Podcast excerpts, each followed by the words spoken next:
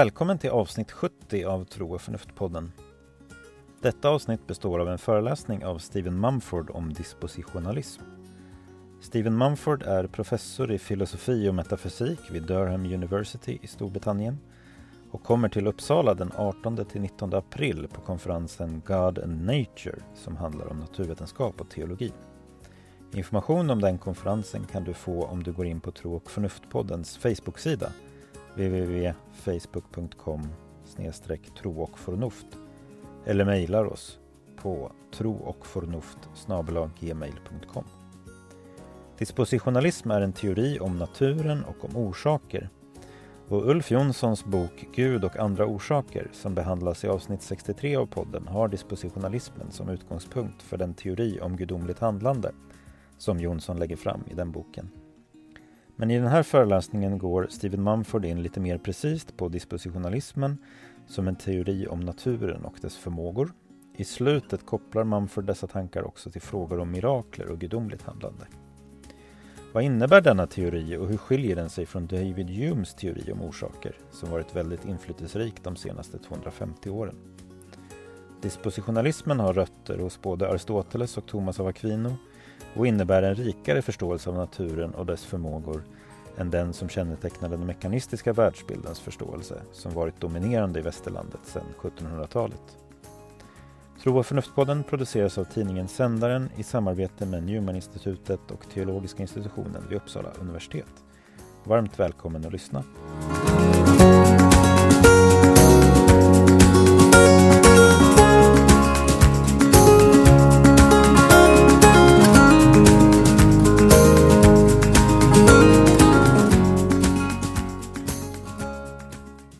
So with that said, I, I, invite you, Stephen, to to begin your talk. Very welcome, and thank you for for doing this. Thank you very much, Christopher. Um, can you hear me okay then? Yep, good. Okay, so I'm speaking on dispositionalism, uh, which is a theory of causality, but I'm also speaking on its wider relevance to philosophy and also some of its relevance to theological questions. So I say it's a, it's a theory of causation or causality, um, but I think it's also a, a broader metaphysics that I've been trying to develop with some collaborators over recent years. And there's a, a reason it's called dispositionalism, which I hope will become clear. And what I'm going to do in this talk, uh, there's going to be three distinct sections. So I'm going to begin by explaining some of the basics of the theory, uh, some of the key commitments that it has as a theory of causation. And then in the second part, I'll talk about some of its applications to philosophy. And then in the third part, I'll talk about some of the applications to theology. And I hope that once I've done that, it's clear that it is more than just a theory of causation, uh, because I think it has implications for many other areas of philosophy. But it starts from quite um, a simple and basic point, which is singularism about causation. So uh, I'm, I'm going to explain it in very, I hope, very clear and simple terms, so it doesn't I hope it doesn't require any um, major background in metaphysics.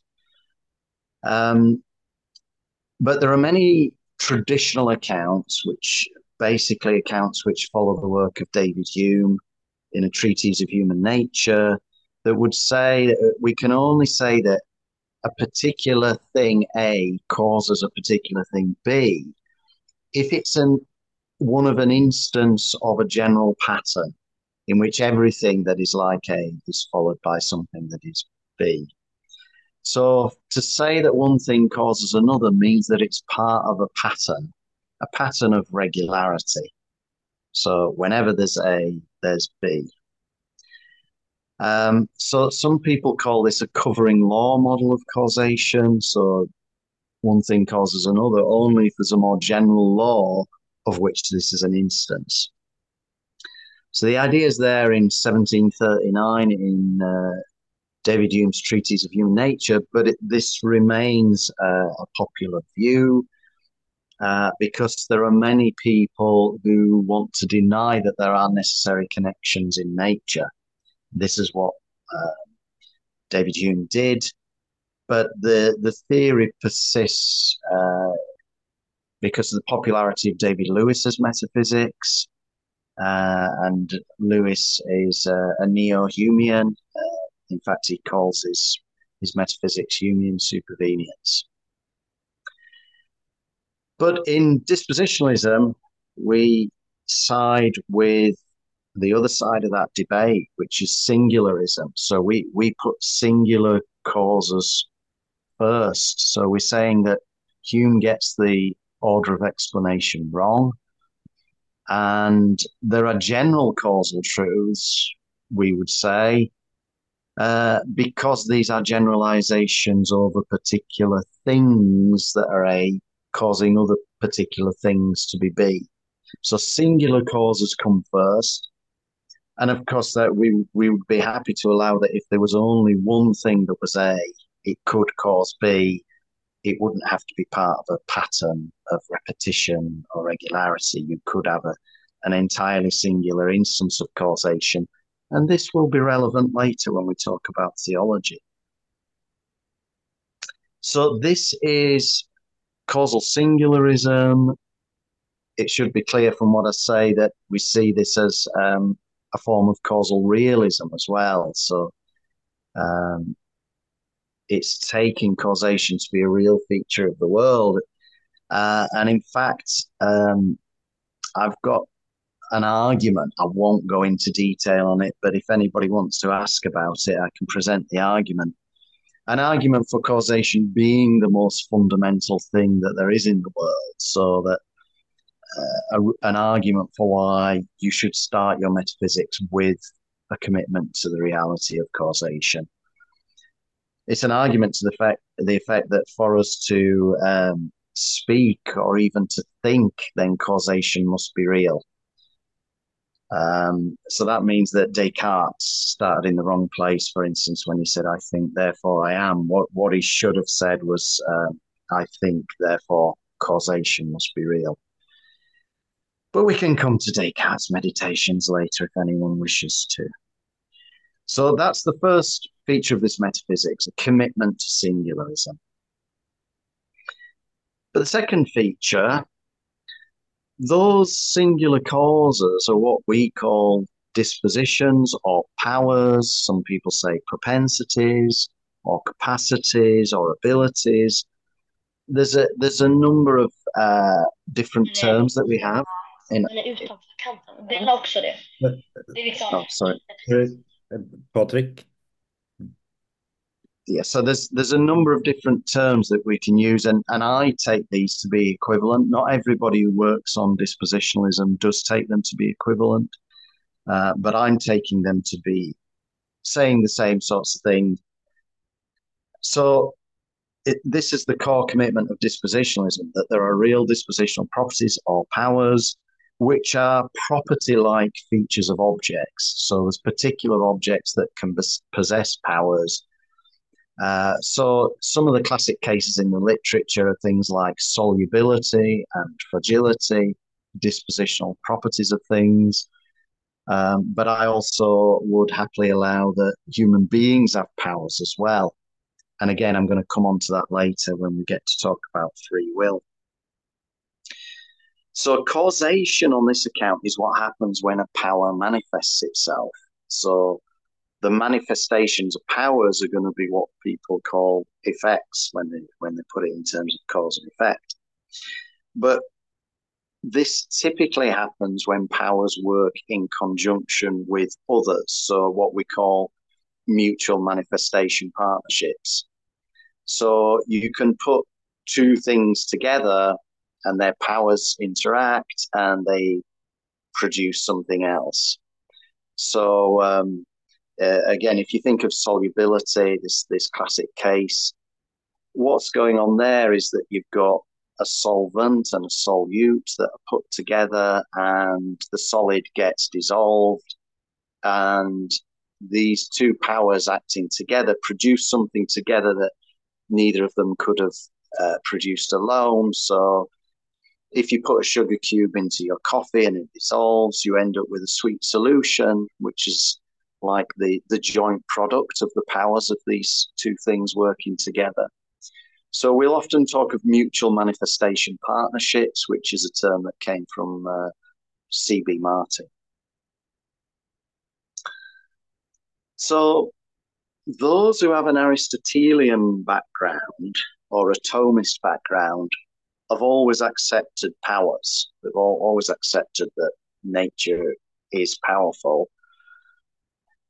But round about the time of modern philosophy or the scientific revolution, much of Aristotelianism was thrown out, uh, including a commitment to powers. And so we get writers such as Locke and Robert Boyle trying to give an account of the world that uh, is without powers. Now, one thing I'd say here, point out that powers were doing some work in science and metaphysics. They they played a role, and when we threw powers out, something had to fill that explanatory role. And I think historically, this is when we started to resort to notions of laws of nature uh, we started to conceive the world in terms of laws of nature, which fits this idea of there being patterns of regularity and powers um, were going to, um, or the, the patterns were going to explain the powers rather than the powers being somehow responsible for the patterns. But I think laws of nature are basically trying to fill that explanatory gap, and I think it's it's a controversial point whether laws of nature is the best way to fill that gap. So dispositionalism is kind of a, a, new metaphysics. It's offered as new, but it has ancient roots because it's there in Aquinas and Aristotle. Now, that's kind of the basics. I, I would expect any dispositionalist to go along with pretty much everything I've said so far. Um, but now let me uh, tell you about a couple of distinctive features that it's uh, in my version of dispositionalism, but not necessarily everyone else's. Uh, but I hope this is interesting to you because I think it is something uh, maybe unique. Um, the first idea is that of irreducible tendencies. Now, what I mean by this is this idea that causes tend towards their effects and often succeed in producing them. But they tend towards their effects in a way that's less than necessary, but more than pure contingency. So, what happens is not a matter of pure chance, but nor is it guaranteed. So if I give you a simple example, take the flammability of a match as a, a power of the match to, to light. Well, the, the suggestion here is that when you strike a match, it doesn't necessitate that the match lights. In fact, we all will have known cases where we've struck a match and it's not lit. Uh, but it's more than pure contingency the, the connection between striking a match and it lighting is more than one of pure contingency. The the match has a power or disposition or tendency towards lighting, but it, it's short of necessity, but more than purely contingent. So when I strike a match, it has no disposition to evaporate, for instance. There is a distinctive tendency towards some outcomes rather than others, even if that tendency is less than necessity. Similarly, when I strike a match, it has no disposition to turn into a chicken or a frog or lots, most of the other merely possible outcomes. So the, the power is a power towards a distinct subclass of the possible outcomes. So this gives us a distinction between causal production, which is a dispositionalist I accept, and causal necessitation, which I reject. So many people who think that um, powers produce their effects think that the way that they do so is by necessitating them. But I think that dispositionalists shouldn't accept this. Uh, and in fact, uh, sometimes I've talked of it as like a trap that Hume set for his opponents. So Hume says he's against necessary connections in nature. So some anti-Humeans have thought, well, then we have to accept the very thing that Hume denies. But I think that this is not what we should do. We should accept that there are stronger than purely contingent connections in nature. So that makes us anti-Humeans. But I don't think we should then claim that that means there are necessary connections in nature because that I would say is implausible. Um, causes do produce their effects, but they don't do so through necessitating them. And why not? Well, because every natural causal process admits the possibility of what I'd call additive prevention. So you can have a situation that would typically cause an effect, but if you added something else to that situation, it could prevent the effect from happening. So if I light a match in extreme humidity, or even if I strike a match underwater, the match is not going to light because I've added something to the situation. Now, when we say that something's necessary philosophically, if I say A necessitates B, then that entails that whenever A occurs, B must occur. Uh, and I think natural causal processes do not follow that model. Uh, we know that we can have A, the cause, and add something as well, and it can prevent B from happening. So I think uh, it doesn't meet the usual standards we would apply in cases of necessity. So what have we got then if, if it's not necessity and it's not pure contingency? Well, this is what I've called um, the dispositional modality. So I'm suggesting that this is a, a primitive modality. It's a modality of all natural causal processes. It's responsible for the statistical facts of regularity. Um, so any regularities that do occur, they're produced by the dispositional modality. And uh, this tendency is also going to be the truth maker of any of the truths of probability.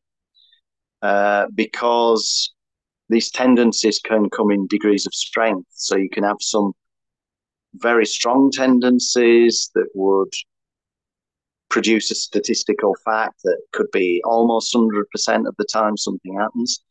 You can also have some very weak tendencies that um, can be shown in statistical facts, but it's short of a Humean regularity. So truths of probability are going to be made true by these tendencies. Um, a second distinctive feature of the version of um, dispositionalism that I developed, uh, mostly in conjunction with a co-author, Rani Lill Anjum, uh, is a holism or emergency or complexity as well. So the idea here is that powers can compose in non-additive ways. So powers is not just a matter of addition. Adding one power to another means you get something that's both of them put together.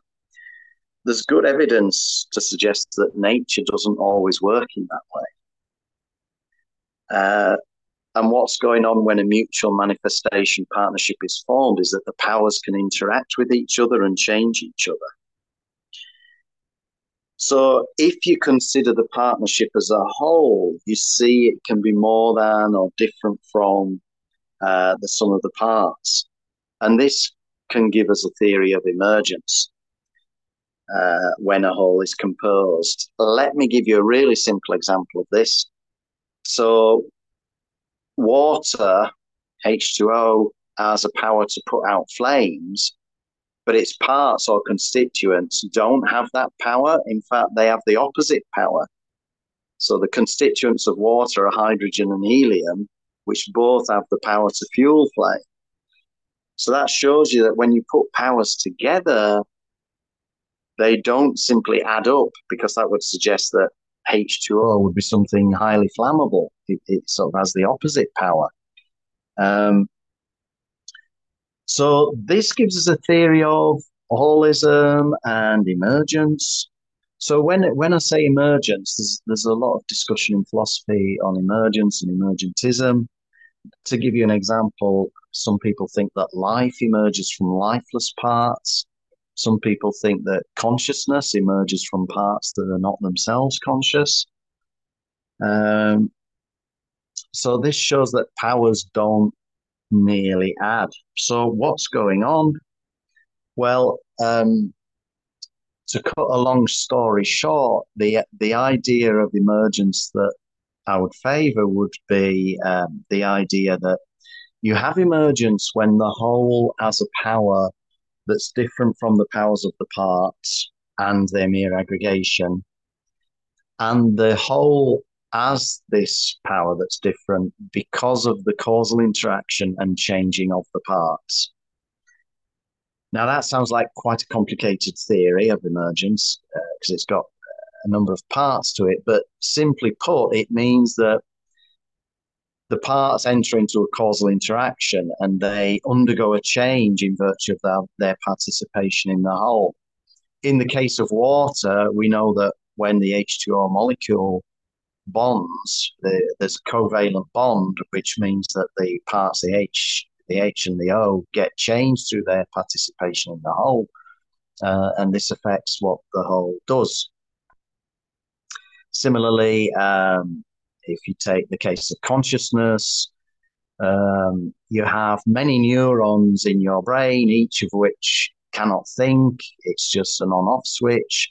But when you put these together into an interacting network, then they change each other. So, uh, and then another example which I like very much is the idea of language as an emergent property of uh, societies, uh, because um, following Wittgenstein's private language argument, the idea is that one individual would not have the capacity to speak a language, but if you put many individuals together, they change each other, they causally interact, and we get the emergence of meaningful language. How this relates to complexity theory? Well, one thing I'd say is we some people distinguish between simple and complicated systems. And the difference between simple and complicated, I think, is merely quantitative. Complicated systems have more parts than simple systems but you only get an emergent system when you have this qualitative change among the parts. So the difference between complicated and complex is not a quantitative difference, it's a qualitative difference. Again, in discussion, if, if people are interested in this, I'm happy to fill in any more detail. So that's that's the theory of dispositionalism and some of its distinctive features. Um, now, people sometimes wonder how can how can you ever know a metaphysical system to be true, given that metaphysics is non-empirical? How do we verify that a theory is true? Well, one thing people will often say is you will accept a metaphysics on the strength of the work that it can do. So, what are the applications? Is there any unifying work that it does? Can this metaphysics explain other things that are going on? So, in that vein, I'm going to say one reason to accept dispositionalism is that it's going to explain lots of other things. So I'm going to talk about four things that we can say in philosophy and three things that we can say in theology. Uh, that dispositionalism, I, hope, at least gives us a, a better understanding of what's going on in those things. So, first, in philosophy of science, what does a dispositionalist say about philosophy of science? Well, one thing we're going to say is causation is not reducible to anything else. So, if you look at that part of science which is about finding causal connections, what is causally connected with what, which I think is a lot of, but not the whole of science, then what it would suggest given the irreducibility of causation, the primitiveness uh, of the, the causal connection, it would suggest that we should have a, a methodological pluralism in philosophy of science. Let me explain what I mean by this. causation has many symptoms. It's not reducible to any one of them, but its symptoms could be things like regularity, difference making, probability raising, and some people think um, energy transference. So some people think causes make a difference, and in fact, there are some theories of causation that are entirely dependent on this feature. So the counterfactual dependence theory of causation, for example. Whereas we would say um, causes tend to make a difference, but they don't always. So you could have some cases of causation without difference making, such as if, if you believe that overdetermination cases could be real. What we say is going on here is causation isn't reducible to regularity or difference making or probability raising, but those things are symptoms that can and often do accompany some cases of causation. So, what we should do in science, we should choose scientific methods that latch on to these symptoms. So, we can use regularity as one sign of causation. It could help us identify causation. Similarly, in, in other cases, we could use difference making. And indeed, I think evidence based medicine uh, exploits this. So, randomized controlled trial is exploiting the difference making symptom of causation. But we have to adopt a methodological pluralism because there isn't one single method that allows us to identify all causes. Um, it's it's often said as a joke, but of course we cannot prove using randomized controlled trials that parachutes save lives. I'll allow you to think about why that's the case. So there could be a host of causal connections that randomized controlled trials can't help us with. But then what we can do with methodological pluralism, we adopt a host of methods and look for uh, whether these methods converge on the same sort of conclusion. So there's that kind of application to philosophy of science. Here's one that I think is potentially very exciting, which is logic.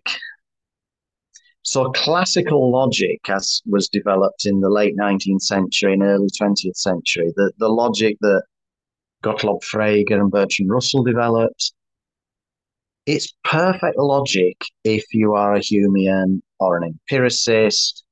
Generally, you, you think that there are no stronger than contingent connections in nature. So Humeans can say all that they want using classical logic.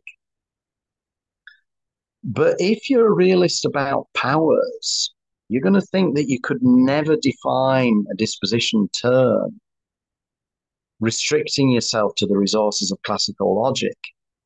Material implication is inadequate, for instance. So, classical logic uses this implication that's defined by the truth table.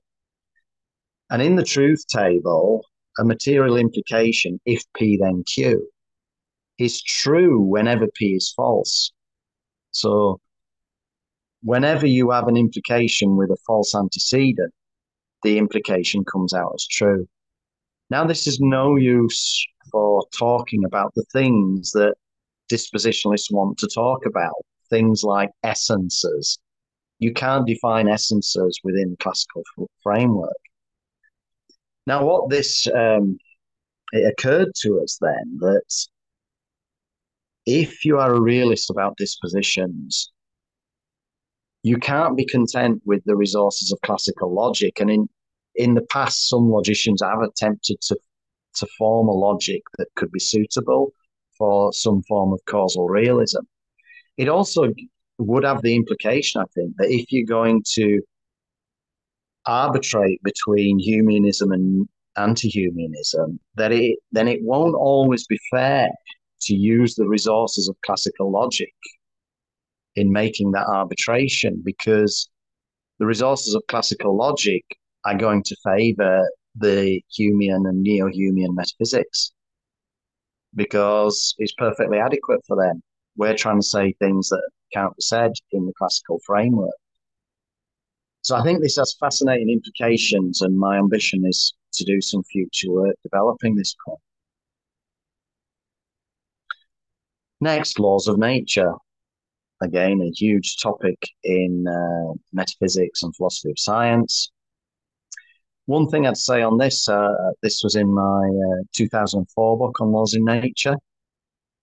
If the world contains real powers, then we don't need laws of nature besides. So this gives us the, the opportunity to have a lawless metaphysics, as I call it. So that just means a lot, a, lot, a metaphysics in which the laws of nature are not needed. They're not they're not they're not going to be part of one's ontology.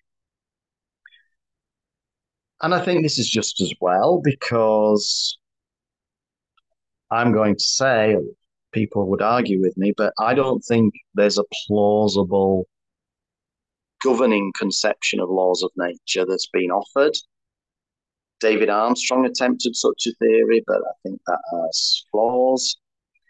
So a prescriptive account of laws has problems, but a descriptive account of laws has problems as well. So um, I don't think there are any pure regularities that the Humeans want, or or if there are, they're going to be very rare cases.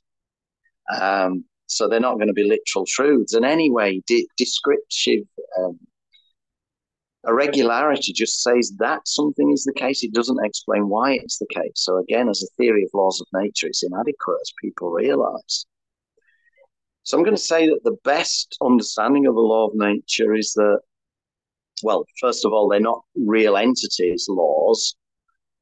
Uh, they're not really a part of the world because causal powers do all the work that some people attribute to laws.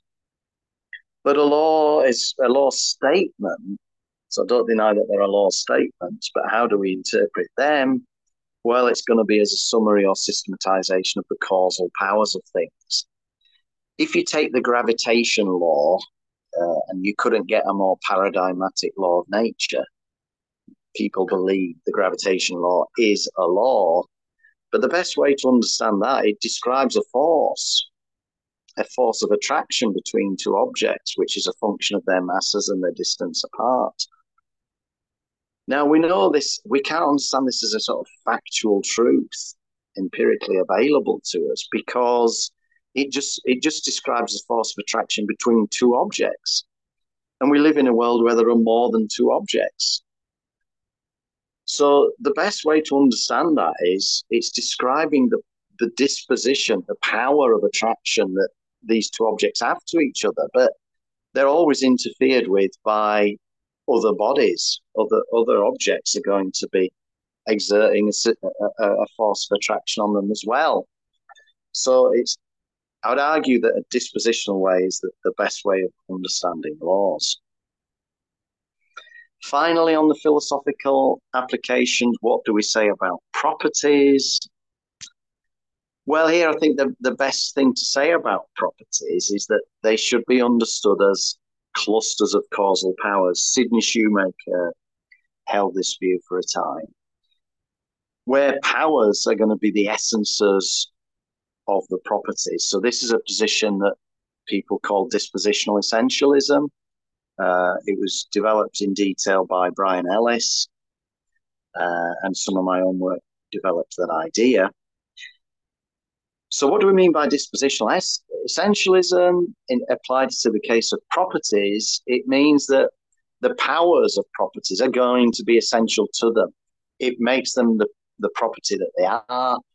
And in particular, you couldn't have that property unless it had this cluster of causal powers. So this view is against quidditism. It's against the idea that there's a primitive essence to a property the property's essence is given in its powers, and the property must have that that cluster of powers in any possible world. Let me just give you my favorite concrete example, just so it's not too abstract. So, if you take the example of sphericity being a sphere, uh, well, to be a sphere is to have the power to roll in a straight line down an inclined plane, to leave a circular indentation in soft sand, to feel smooth in your hand as opposed to a cube which has some sharp edges. So there, there may be other powers besides, but the idea is that this is going to be the essence of sphericity, such that any example of sphericity must have this cluster of powers. And um, in any possible world in which sphericity appears, it's got this cluster of powers. Were there to be a possible world in which you said there was a sphere, but it, it didn't roll in a straight line and inclined plane, maybe it left a square indentation in soft sand, maybe it felt pointy in your hand, then I'd say, well, you're actually talking about a cube, uh, a cube shape instead of a sphere. The final thing I'd say on properties is that I take it that all properties are going to be powerful because they've got this powerful essence. And this gives us a position that people call pan-dispositionalism. So it just means all properties are powerful. Sometimes this is misunderstood as a claim that everything is a power, that there's nothing but powers. I don't subscribe to that view myself. So I, I can allow that there are particular things and they bear powers. So you could have a two category ontology. Pan-dispositionalism for me is merely a claim about what the properties are and what they are as clusters of powers. So that's some of the philosophical applications. I think there are more besides. There's applications to aesthetics, there's applications to ethics, there's applications to agency, and I'm going to come on and say a little bit about free will. But let me move on to some of the theological implications, which some of you may be more interested in those. First of all, miracles. So dispositionalism is a form of causal realism, and it's it's a form of primitivism as well. So to repeat the, the point with which I began, I'm taking causation to be the most fundamental thing.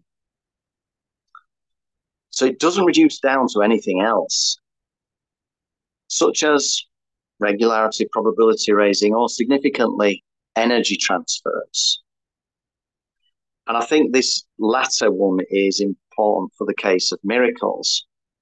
So there are some people who have causation purely as a physical theory that could only operate within the physical world. So this is called the mark transference account. People uh, uh, uh, like Phil Dowe see causation as a a transference of conserved quantities, such as energy.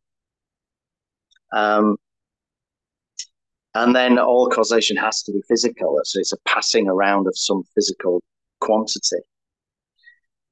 Now, I'm not committed to that because I've got primitivism, which leaves it open to give an account of miracles, which I favor, which is simply to define a miracle as a natural event that has a supernatural cause. So a miracle is an event that occurs in the natural world, but its origin, its causal origin, is in a supernatural realm. That's what I'm saying a miracle is. And I think there are three advantages of this theory of miracles compared to some of the other theories that are available.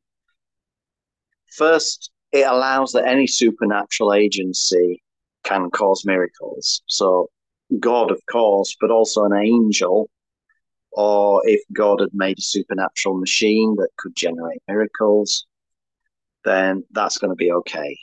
It allows anything coming from a supernatural realm into a natural realm. In fact, the, the truly miraculous thing is being able to cross that divide between the supernatural and the natural. So that's first advantage. Second advantage, what I would think is an advantage, is that it doesn't require a violation of any law of nature. Because God or an angel could cause what might have happened anyway. So something might have happened anyway, but God chooses to cause it, doesn't violate a law of nature, but I'd still say it's a miracle. Let me give you an example.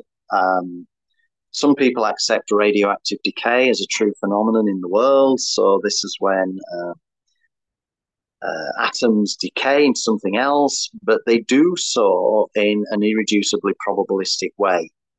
So when we're stating what the uh, how long certain atoms uh, live, the lifetime of an, an atom has to be given in terms of a half life because it's irreducibly probabilistic. The half life is roughly, I'm going to put this in, in terms that favor singularism. not everybody puts it in this way.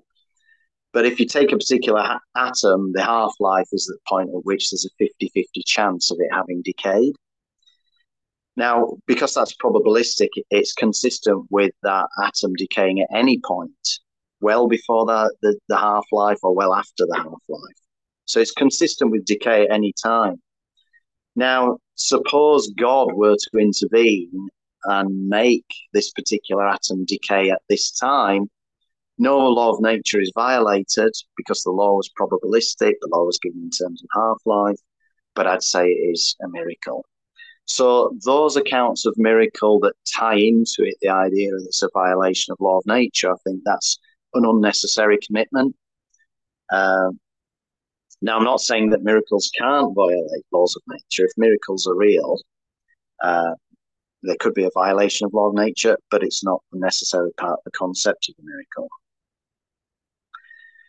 Now, I said there's three advantages, and the third advantage is a whole new topic for me, which is creation.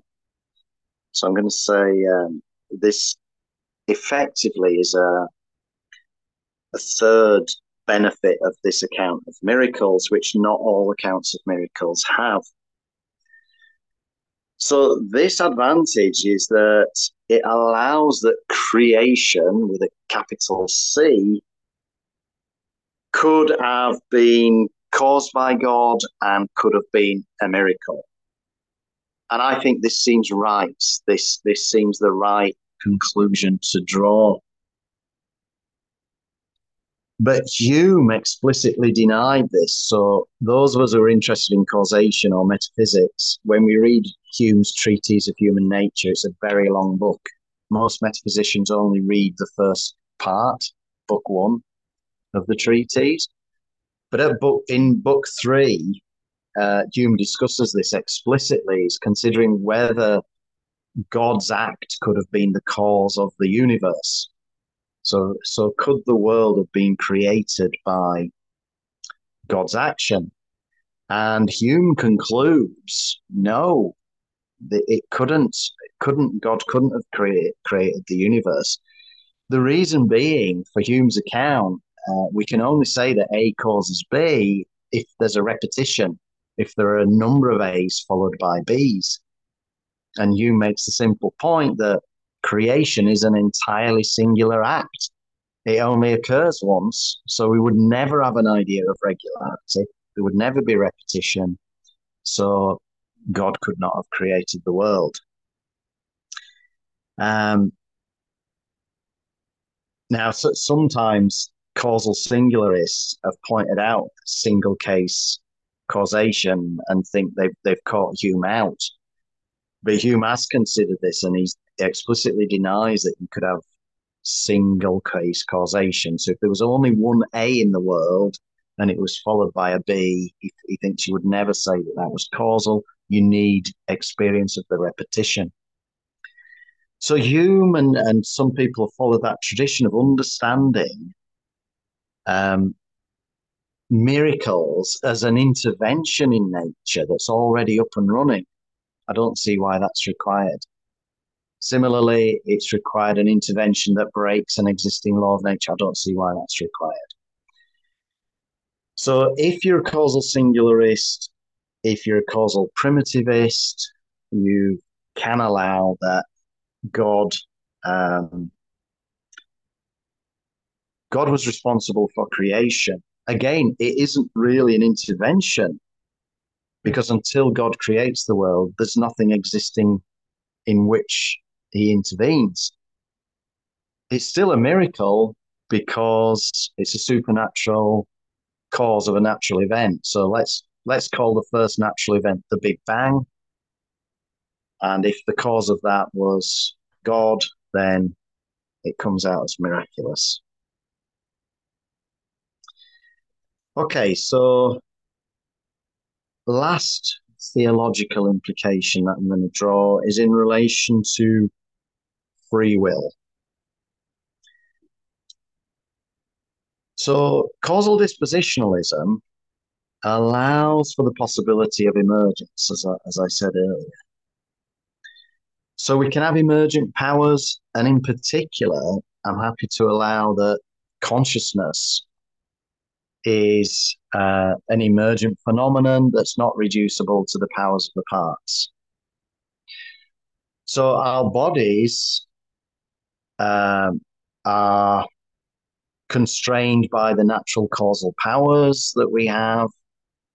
And uh, some people put this in terms of laws of nature and they'll think our bodies are physical things, so they're constrained by physical laws. Of course, I've got a, a dispositional account of what's really going on there. But also, I want to allow that consciousness is an emergent phenomena. This is a case where there are powers of persons that are not reducible to the powers of their parts, nor their mere addition. And people have these powers in virtue of the causal interaction of their parts. So eventually, and there's a lot of work to be done to, to demonstrate this, of course, I think this does give us a theory of free will. But there's it's quite complicated, and there's a there's a couple of things I'd, I'd just want to mention in relation to that. First of all, the, the account earlier of tendencies comes into play here because it it allows us to answer one of the main dilemmas for free will. So this is a familiar dilemma. I think it's in Peter van Inwagen's book on free will. Uh, but I think it's a well-known dilemma. And the, the dilemma is this. If everything is if everything we do is necessitated, then we're not free because we couldn't have done otherwise. So some people call this the principle of alternate possibilities. Freedom requires there to be alternate possibilities. So if I'm stood and I'm trying to decide whether to step to the left or step to the right, then the idea is that if if that is a matter of necessity, if it was necessary that I step to the left, then I was never free to choose otherwise in the first place. So if what I do is a matter of necessity, then I've got no freedom because I've got no alternate possibilities. But if what I do is a matter of pure contingency, then I've got no freedom then either, as David Hume pointed out.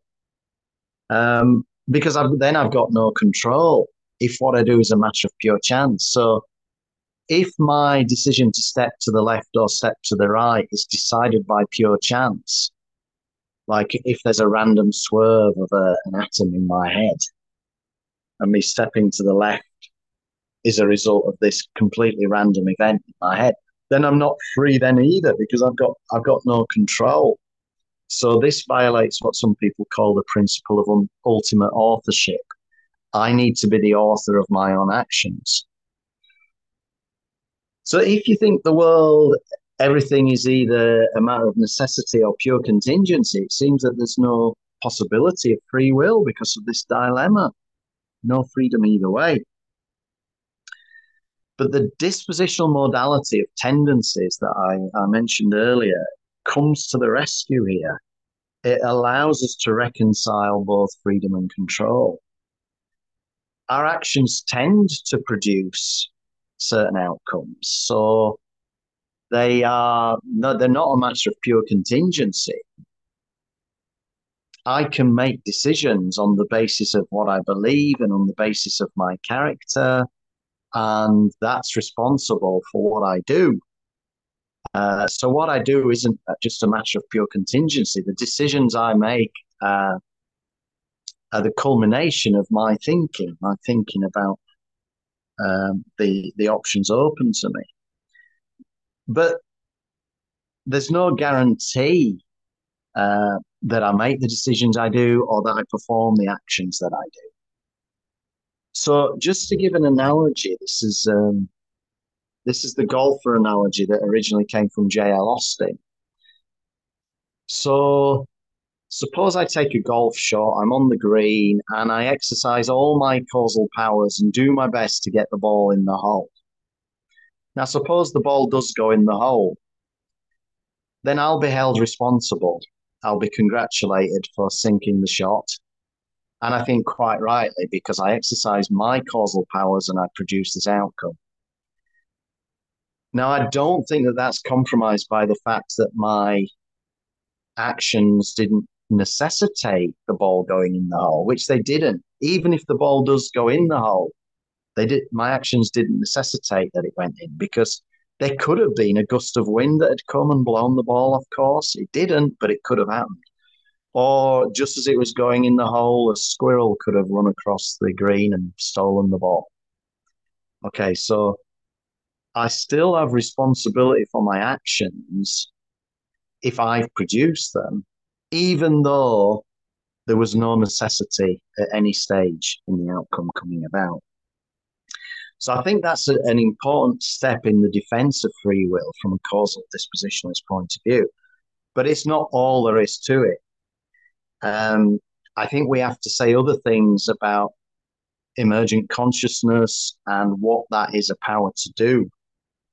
So, one thing that we have in virtue of our emergent consciousness is an ability to have thoughts about our own thoughts, and we can have desires about our own desires. So, we're capable of higher order thinking. Um, so, if I have a desire to do something, say a desire to eat chocolate, it doesn't automatically mean that I have to act on that desire. I can have thoughts about that desire. I'm a migraine sufferer and I know chocolate causes my migraines, and I have a higher order desire not to desire chocolate uh, or not to give in to that desire for chocolate because I know it's going to cause me to have a migraine. So I think for a full account of free, free will to be developed, it's also got to talk specifically about what we could call the will power or the power to will, which was a, a planned book title. Uh, it's going to be about the powers that we have as free agents or what, what that free agency consists in. But if you put that together, I've got some hope, although the, the work's not yet been done, that this would give us uh, an ability to say that people had degrees of freedom and therefore degrees of responsibility. Now, I say degrees. Um, I think one problem with the free will debate is that it's sometimes it's thought of as a, a matter that's all or nothing. You either have free will or you don't.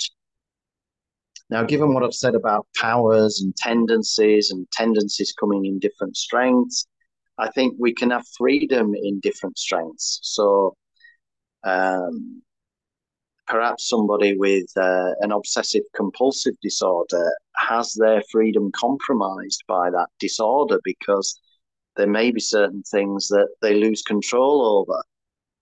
Or maybe they can overcome it if they were to try to overcome it, even though it could be stressful doing so. But that's the idea that freedom can come in degrees. Um, in fact, um, one can also acquire more freedom. Your freedom can be compromised, but your freedom can be increased um, if you acquire more powers. So, if I, I, can only speak English and a little bit of German, but somebody who can speak English, German, and French and Swedish has more freedom than me. So, similarly, I think somebody who has acquires more powers themselves, including mental powers, thereby gains more freedom.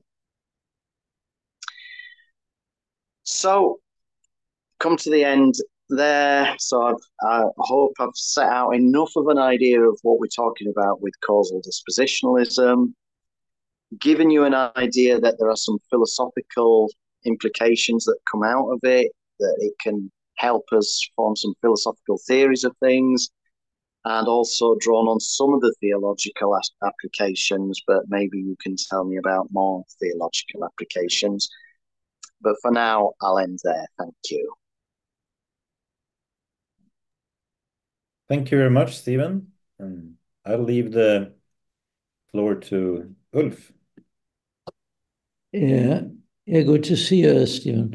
And hello, uh, um, and uh, thank you very much. Uh, for uh, your lecture. Um, there are, uh, you know, so many aspects that are interesting to uh, to discuss.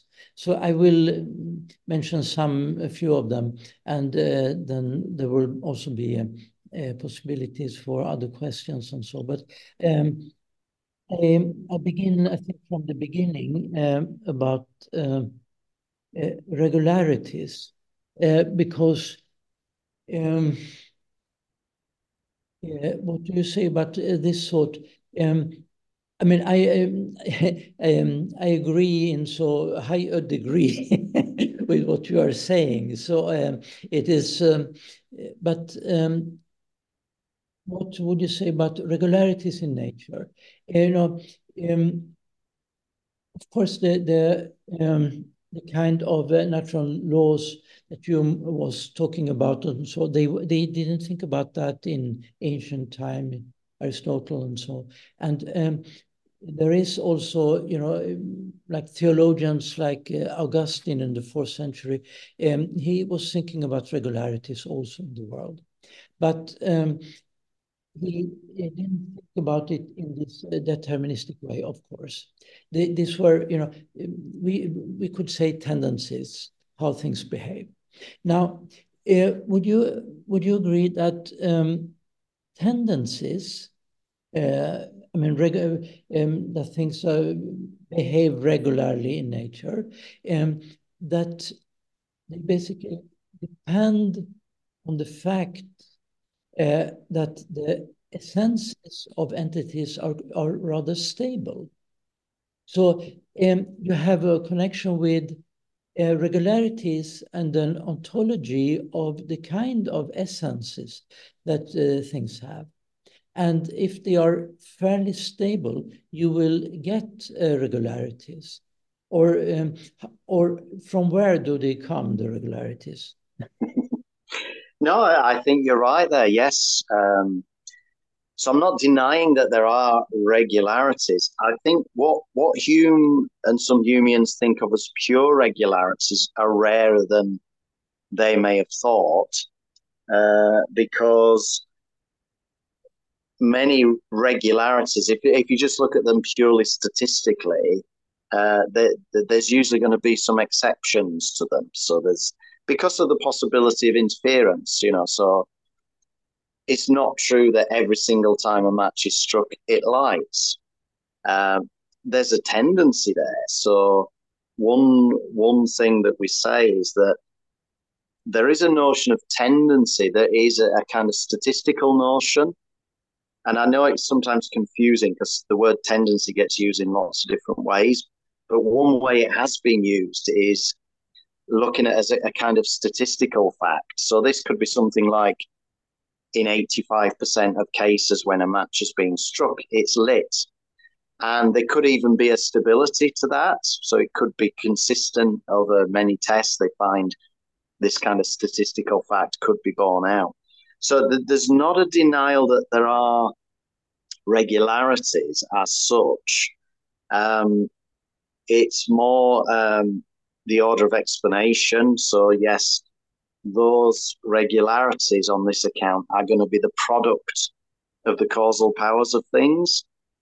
And given uh, the kind of dispositional essentialism I talked about, that that will explain why the same properties of things will have the stability over time.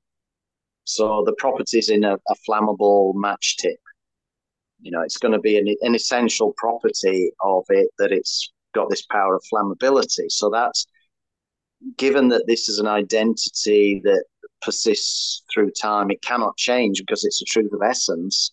Then um, we can base some inductive inferences on that, for instance. So, yes, there will be regularities, and I want to explain them as, as coming forth as, as being a product of the powers of things doing their work. Mm. Mm.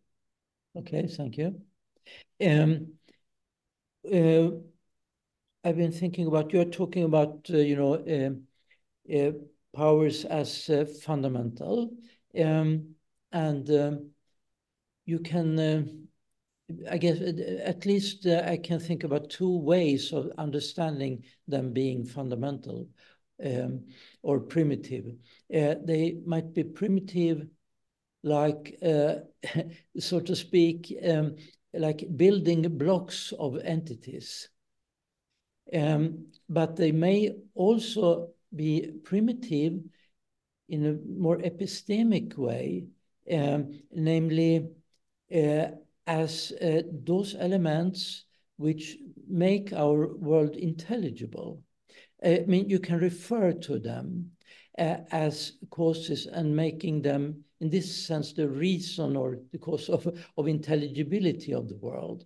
Now, would you say that um, uh, powers are basic in, in both senses, in a more ontological sense and epistemic, or or uh, is the or what kind of um, of primitivism are we talking about? I think I'm because I'm more a metaphysician than a, an epistemologist. I'm I'm going to have in mind the the ontological sense of primitive, but I wouldn't rule out the epistemic sense as well.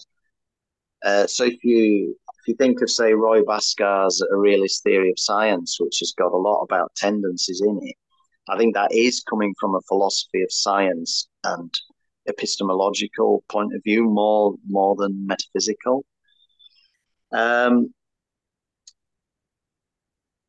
let me just say something about that. Why I take it to be the most um, primitive thing that there is, because this might help you to see, because I, I, can see there is a mixture of the epistemological and metaphysical in this argument. Okay, so um, to ex- I usually have to explain this with a story. Um, okay, so I was talking to a sociologist at a dinner uh, who asked what I worked on, and I said causation. And the sociologist said, I don't believe in causation. And I thought, how can you not believe in causation? And he said um, he thought causation, like just about everything else, was a social construction. So human beings just conceive the world in causal terms. Um, and this disturbed me quite a bit because I was thinking, well, that's my life's work. I don't think causation is just a social construction. And I was sat there and I was thinking, well, first of all, the claim is that causation is a social construction. Construct, to construct, is a causal verb. So nobody constructs anything if causation isn't real. That's the first thing. The second thing, the claim was that specifically causation was a social construction. Well, a society is not a mere plurality. A society has to be an interacting plurality. So, in a society, things you do affect changes in me, and things I do affect changes in you. So if causation isn't real, there isn't even a society either. So society doesn't get to do anything, let alone construct causation. So if there is just one thing in this whole world of ours that is not socially constructed, I think it has to be causation. We have to accept it as primitive and real. So it, it's kind of fundamental in in many senses. There, I think I could see how it comes out as fundamental ontologically, epistemically, um, kind of mentally. Because I also think it's it then becomes very difficult to even think or speak unless there's a society, unless there's an interacting plurality. This this is why I briefly mentioned Descartes I mean, according to Wittgenstein's private language argument, language has to be social. I mean, all, almost everyone accepts language is a social phenomena. And if there's no society, there's no language. And many people think that thinking is concept manipulation, it's cognitive. So if there's no causation, there's no thinking either. So Descartes should have begun with, um, I think, therefore causation is real and then maybe he could have got somewhere. well, um, you are a little late in history with advice, but maybe. yes. Um, apropos uh, consciousness, um, I mean, there are also um, physicalists who are uh, dispositionalists. Uh, and uh, um, what about, uh, can you say something about the discussion about uh, consciousness um, among um, and intentionality, uh, intentionality um, among dispositionalists? Because it seems to be or has been a harder um, job to try to um, develop an acceptance for consciousness as uh, causal? Well, um, yeah, I think you you're right that some some dispositionalists maybe are physicalists. Um, and I think that this is um, a complicated question. I don't think it's uh, an essential commitment of dispositionalism to be a physicalist. Um, what I would say, though, um, I certainly am an, an, emergentist, and some people think of emergentism as a dualist position in the philosophy of mind debate, and it may have been proposed originally as a form of dualism. Now, I don't see that it's automatically so. So I, I have some skepticism about any physical mental distinction anyway. So I, I like monism, but maybe it's more a, a kind of neutral monism. But one thing I would say, merely in virtue of emergence doesn't make something non-physical. So I I believe in life as an emergent property. So my body is made up of some mundane elements but they're put together in a certain combination and start interacting, and I become a living thing.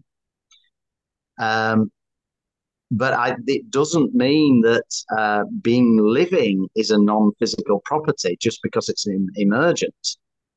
You know, so I think it needs something additional to to if if you're going to challenge um, physicalism. Uh, but certainly I want to allow that consciousness emerges from um, emerges from physical stuff. Whether that mean it is physical stuff or not, separate question. In fact, there are some people working in physics who think that there are emergent phenomena purely within physics itself, like the quantum Hall effect, which I don't understand. But physicists have told me they think it's an emergent property that can happen in some physical systems consciousness um, well i think there's a there's a lot of discussion about qualitative uh, properties sort of raw feels qualia now personally i am a little bit skeptical about qualia as irreducibly is it some sort of irreducible phenomena um,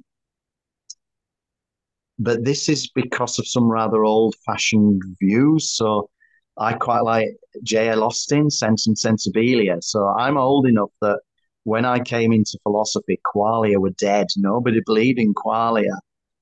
And then suddenly, I don't know if it's David Chalmers or, but qualia came back into philosophy, and I wasn't convinced it was the right way to go. But what we can have, nevertheless. So you mentioned intentionality. I certainly agree that we have a capacity to have thoughts about things in the world. So there is that aboutness, there is that reference, and I, I would see this as an emergent property.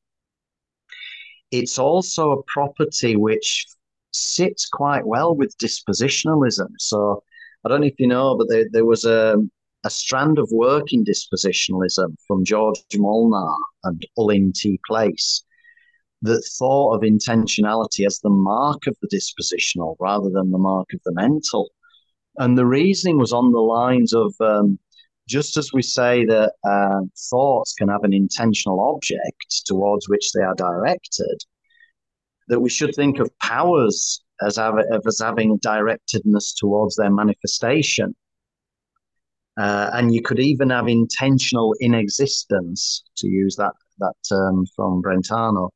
Uh, and this is when the manifestations are not realized, but the the power is real, even if it never gets manifested. Now, given this kind of structural similarity, now I'm not convinced that intentionality is the mark of the dispositional, but I still get that idea of di- directedness or aboutness.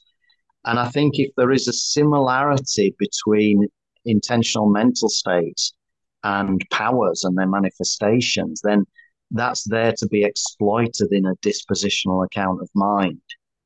So I think there is there is plenty of room for a dispositional account of mind. I mean, it's even in uh, Armstrong's materialist, uh, what's it called, materialist theory of the mind, 1968.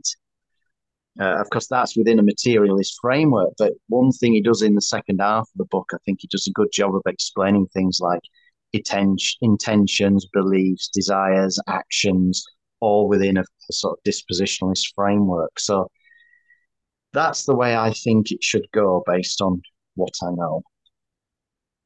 Okay, thank you.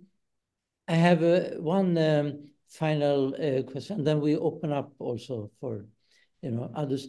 Um, and it's about uh, miracles. And uh, you know, I I read your article then uh, already earlier, but um, um, this is really a, a, it's a mess because of course before uh, David Hume, uh, people say that he was the first one to define miracles as violations uh, against natural laws. Maybe it's it's even true that he was defined the first in a formal way, very clearly. But um, one has really to um, to think that um, Augustine and even Aquinas, they never um, never thought about miracles as violations of laws. Uh, I mean, mm. have the same way of thinking about laws, but they had the idea of regularities in nature. Um, and uh, Aquinas understands miracles in different ways. He has at least three ways of understanding miracles uh, in his uh, texts. Uh, and they are basically surprises. Um, it is what you cannot foresee or expect will happen. So it mm. surprises. And some of them, he say, they surprise you because um, they are by chance. Um, so it's one way of thinking about miracles in Aquinas. It's they are chance events, uh, like two people having the same idea of uh, going to a place and no one because of meeting each other, but for some other reason. So it's a chance. But uh, given certain circumstances, it can be like a miracle that mm.